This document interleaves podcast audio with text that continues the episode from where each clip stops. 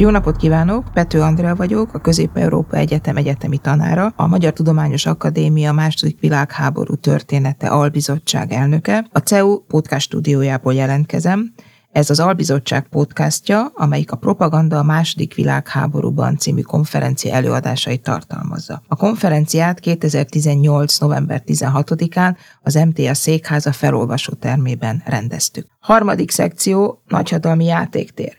Kalmár Miklós, Führer palota, Welthauptstadt Germániában. Építészeti reprezentáció a Nemzeti Szocialista Németország háborús propagandájának szolgálatában című előadása hangzik el. Nagy tisztelettel és sok szeretettel üdvözlök mindenkit.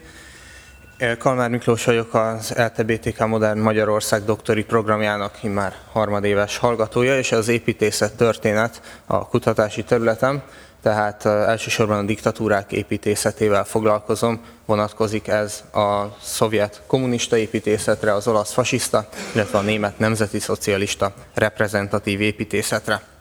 Az időkeret szűkössége miatt rögtön bele is vágnék az előadásba, tehát az első világháborút lezáró Versailles békefeltételek következtében gazdaságilag és politikai tekintetben is megtépázott és instabil Németországban romokban hevert a nemzet önbizalma, és hát a politika színpadára fellépő Adolf Hitler ezzel kezdettől fogva tisztában volt, illetve azt is kitűzte célul maga elé, hogy a nemzeti büszkeséget helyreállítja, ezzel pedig a biztonság és az erő képzetét kelti a népében. Ennek érdekében pedig politikai pályafutása során mindvégig tudatosan és sikeresen állította céljai szolgálatába a propaganda írásos, szóbeli és vizuális eszközeinek teljes tárházát, és hát a saját színészi képességeit és vitathatatlanul jó szónoki képességeit is latba vetve sikerült valóban korábban elkápráztatnia a népet. Víziójában a második világháború Németországot a világ fölötti uralmat gyakorló harmadik birodalommá változtatta, és a hatalmi propaganda sokszínű eszköztárában ekkor emelkedett semmivel sem helyettesíthető szerepre az erőt, a gazdasági potenciált és a felsőbbrendűséget egyaránt megjeleníteni képes reprezentációs célú építészet. Adolf Hitler kancellársága idején átfogó tervek készültek a leendő ezer éves birodalomhoz méltó kulisszák, méltó hatalmi és gazdasági központok kiépítésére, így például Münchent a Nemzeti Szocialista Mozgalom fővárosává, Nürnberget a pártnapok városává, Hamburgot külkereskedelmi központtá kezdte, illetve tervezte átépíteni, míg Bécset az Anschluss követően a délkeleti kapuvá nevezte ki. Mindezen átépítési tervek közül a legjelentősebb azonban Berlinből, illetve a Berlin helyén építendő Welthauptstadt Germánia terv jelentette, amelynek vezetője Albert Sper volt, illetve az ő építész irodája. Őt kékkel emeltem ki.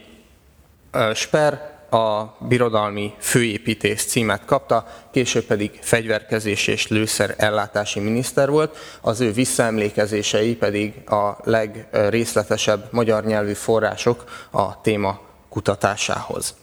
A Berlin átépítését természetesen nagyon sokrétűen képzelték el, illetve rendkívül sok terváltozat született, ennek megismertetésére most nincsen idő és lehetőség, ezért csak egy térre szorítkoznék, ez pedig a Grosser Platz. Ez valószínűleg csak egy munkanév volt, a valódi neveit nem tudhatjuk, hogy mi lett volna a térnek, minden esetre Sper többször is utal arra, hogy Hitler halála után ezt Adolf Hitler Platzra keresztelték volna. Tehát Germánia középvonalát az építész egy északról dél felé vezető nagyjából 5 kilométer hosszú sugárút képzelte volna el, amelynek az északi végén lett volna ez a tér, délen pedig az akkori világ legnagyobb pályaudvara, az Südbahnhof kapott volna helyet. Az észak-déli tengelyre értelmszerűen merőleges kelet-nyugati tengely pedig a közlekedési csomópontot biztosította volna, itt a kereszteződést láthatják pirossal kiemelve. A észak-déli tengely nagyjából egyharmadánál épült volna meg a harmadik birodalom és a világ legnagyobb diadalíve, amelynek első vázlatait 1925-ben még maga Hitler vetette papírra, és később ezt építészetével tökéletesítette. Maga a legreprezentatívabb épület a nagy csarnok, amelyet itt zöld elemelek ki. Ez a római Szent Péter bazilikából merítette az inspirációt, és ez egy óriási kupolás tömb épület lett volna, míg a keleti oldal, bocsánat, a, a tér nyugati oldalán a Führer palota kapott volna helyet, keleti oldalon pedig a már meglévő Reichstag épületét bővítették volna ki, és így a tartományi parlament szerepét kapta volna, délen pedig egy Iker palota együttes állt volna, az új birodalmi kancellária épülete. Ez nem tévesztendő össze azzal a birodalmi kancelláriával, ami meg is épült, szintén Albert Speer tervei alapján, és ennek a pár palotája pedig az Oberkommando der Wehrmacht, vagyis a hadsereg főparancsnoksága kapott volna helyet. Külön érdemes kiemelni a Führer palota, illetve az új birodalmi kancellária helyzetét, hiszen ezt a két épületet gyakorlatilag egybeépítették. Itt ö, teljesen feltűnő az is, hogy az építészetben megjelenik az, hogy az, ezeket az épületeket szétválasszák, tehát egyszerűen még attól is óvakodtak, hogy Hitlernek a nyílt területen kelljen áthaladnia. A következő dián ezt az épület együttest, illetve a nagy teret mutatnám be 3D-ben. Ez egy fotó, tehát ez ugye a nagy csarnok, itt pedig a Reichstag épülete van. A szemben lévő épület vele a Führer palota, és a méretarány kedvéért megmutatom még a Wehrmacht főparancsnokságát, valamint a Brandenburgi kaput.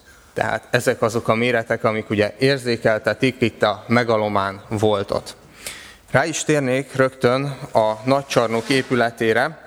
Ez akkoriban a világ legnagyobb épületének számított, már a tervek alapján is. Egy tulajdonképpen 300x300 méteres kockán állt volna egy 250 méter belső átmérőjű félgömb kupola. Az épület belső magassága elérte volna a 220 métert, és a lanterna mérete önmagában is meghaladta volna a római Szent Péter bazilika kupolájának teljes méretét. A kör alakú gyűlésterem, ami a kupola alatt kapott volna helyet, csak a felső lanternából kapott helyet, körben pedig 100 hófehér pillér állt volna, az építészeti centrumban pedig egy hatalmas birodalmisas, alatta egy szónoki emelvény, amelyen Hitler beszélhetett volna a mintegy 180 ezer fős közönségének, illetve természetesen a rádióadóknak, hiszen uh, itt mindent felkészítettek arra, hogy a világ számára is sugározhassák a Führer beszédeit. A bejáratnál két hatalmas szoborát, Atlasz a mennyország boltozatát, míg Tellus a földet hordozta volna a vállán. Külön hangsúlyt kapott maga a lanterna, hiszen a nagy csarnokon egy horogkeresztes felségjelen álló, széttárt szárnyú birodalmi sas állt volna. Hitler azonban a tervek elkészülte után már 1939 nyarán módosította ezt az elképzelést. Idézem. A sas ne horogkereszten álljon, hanem a földgömböt uralja. A világ legnagyobb épületének megkoronázása a földkömb fölötti sas legyen. Hát innen ugye egyértelmű, hogy mit próbált ezzel kifejezni, és hát céljait sem rejtette igazán véka alá. A Grosserplatz nyugati oldalát a harmadik birodalom mindenkori Führerének városi palotája zárta le. Erről hoztam egy képet. Ennek az épületnek a tervezése 1938-ban kezdődött, szintén Albert Speer vezetésével. A palota mintegy 240 méter hosszú homlokzattal rendelkezett, kb. 40 méter magas volt, és szöges ellentétben állt ez a pompa azzal a képpel, amit Hitler próbált magáról kifejezni, mint a puritán népvezérről. Nem volt tehát véletlen, hogy a kancellár senkinek nem engedte meg, hogy a palota rajzait megtekintse, mi több még a saját legbelsőbb köre előtt is magyarázkodni kényszerült. Így nyilatkozott. Tudja, Sper, én magam beérném egy egészen egyszerű kis berlini házzal. Elég hatalmam és tekintélyen van, nem kell ekkora fényűzés a támogatásomra. De higgy el, azoknak, akik majd egyszer utánam jönnek, égető szükségük lesz ilyen reprezentációra. Sokan csak így tudják majd tartani magukat. Szinte hihetetlen, mekkora hatalmat kölcsönöz egy kis formátumú személyiségnek a külvilág előtt, ha ilyen viszonyok között nyilatkozhat meg. Nem dönthető el egyértelműen, hogy Hitler mennyire volt őszinte, illetve számító, amikor erről a kis berlini házról beszélt. Minden esetre világosan fölismerte a hatalmi reprezentáció igényét, és hát idékezett megindokolni annak szükségességét is.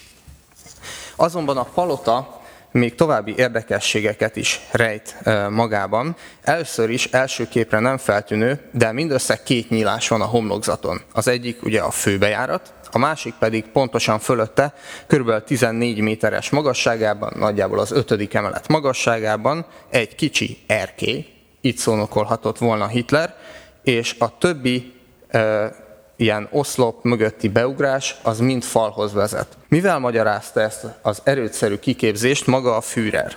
Idézem. Nem zárható ki, hogy egyszer arra kényszerülök, hogy népszerűtlen intézkedéseket tegyek akkor pedig talán zavargások lesznek. Erre az esetre pedig föl kell készülni.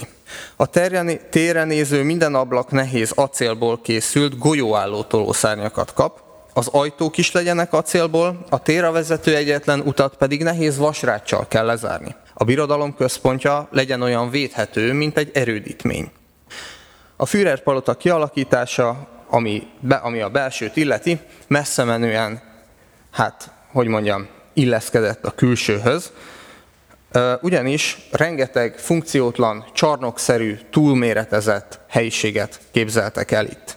Hitler egy hatalmas, dúsan faragott tölgyfa asztalnál fogadta volna vendégeit, akik minden bizonyal örültek volna a Führer által felkínált helynek, ugyanis ahhoz, hogy a dolgozó szobáig eljussanak, a palotán belül mintegy 500 métert kellett gyalogolniuk. Ennek vajon mi volt az oka? Hitler ezt is megmagyarázta. A bejárattól a fogadóteremig a vezető hosszú úton érzékelhetnek valamit a német birodalom nagyságából. Albert Speer, a jól képzelt építész felhívta a Führerre figyelmét, hogy a tervezett márványlapok, amiket simára kellett volna csiszolni, veszélyesek lehetnek, pláne ha nedvesek, csúsznak. Hitlernek erre is volt egy magyarázata, így a jó, a diplomaták mozogjanak csak sikamlós területen. Nos, az utolsó épület együttes, amit szeretnék bemutatni, a hadsereg főparancsnoksága, illetve a tervezett új birodalmi kancellária, amit a fényképen láthatnak, az egy makett, a berlini Lichterfelde filmstúdió készítette egy az egyes méretarányban a leendő helyszínen, ugyanis Sper hamar rájött arra, hogy Hitler a már elkészített tervrajzokat gyakran módosítatja, ezért úgy döntött, hogy felépíteti a maketteket, és így nem a drága épületeket, illetve végleges terveket kell módosítani. Lezárásképpen egy fényképet, illetve montást hoztam az akkori, illetve a modern világ legmagasabb épületeiről, benne a nagycsarnokkal, és amíg ezt nézik, illetve szörnyűködnek rajta, addig csak annyit szeretnék elmondani, hogy hát itt a német nemzeti szocialista reprezentatív építészet, ha egészen ellentétes előjelű ideológiával, de tovább élt a kommunista építészetben, amelynek azonban a Szovjetunión kívül is rendkívül nagy hatása volt, többek között Magyarországon is. Köszönöm szépen a figyelmet!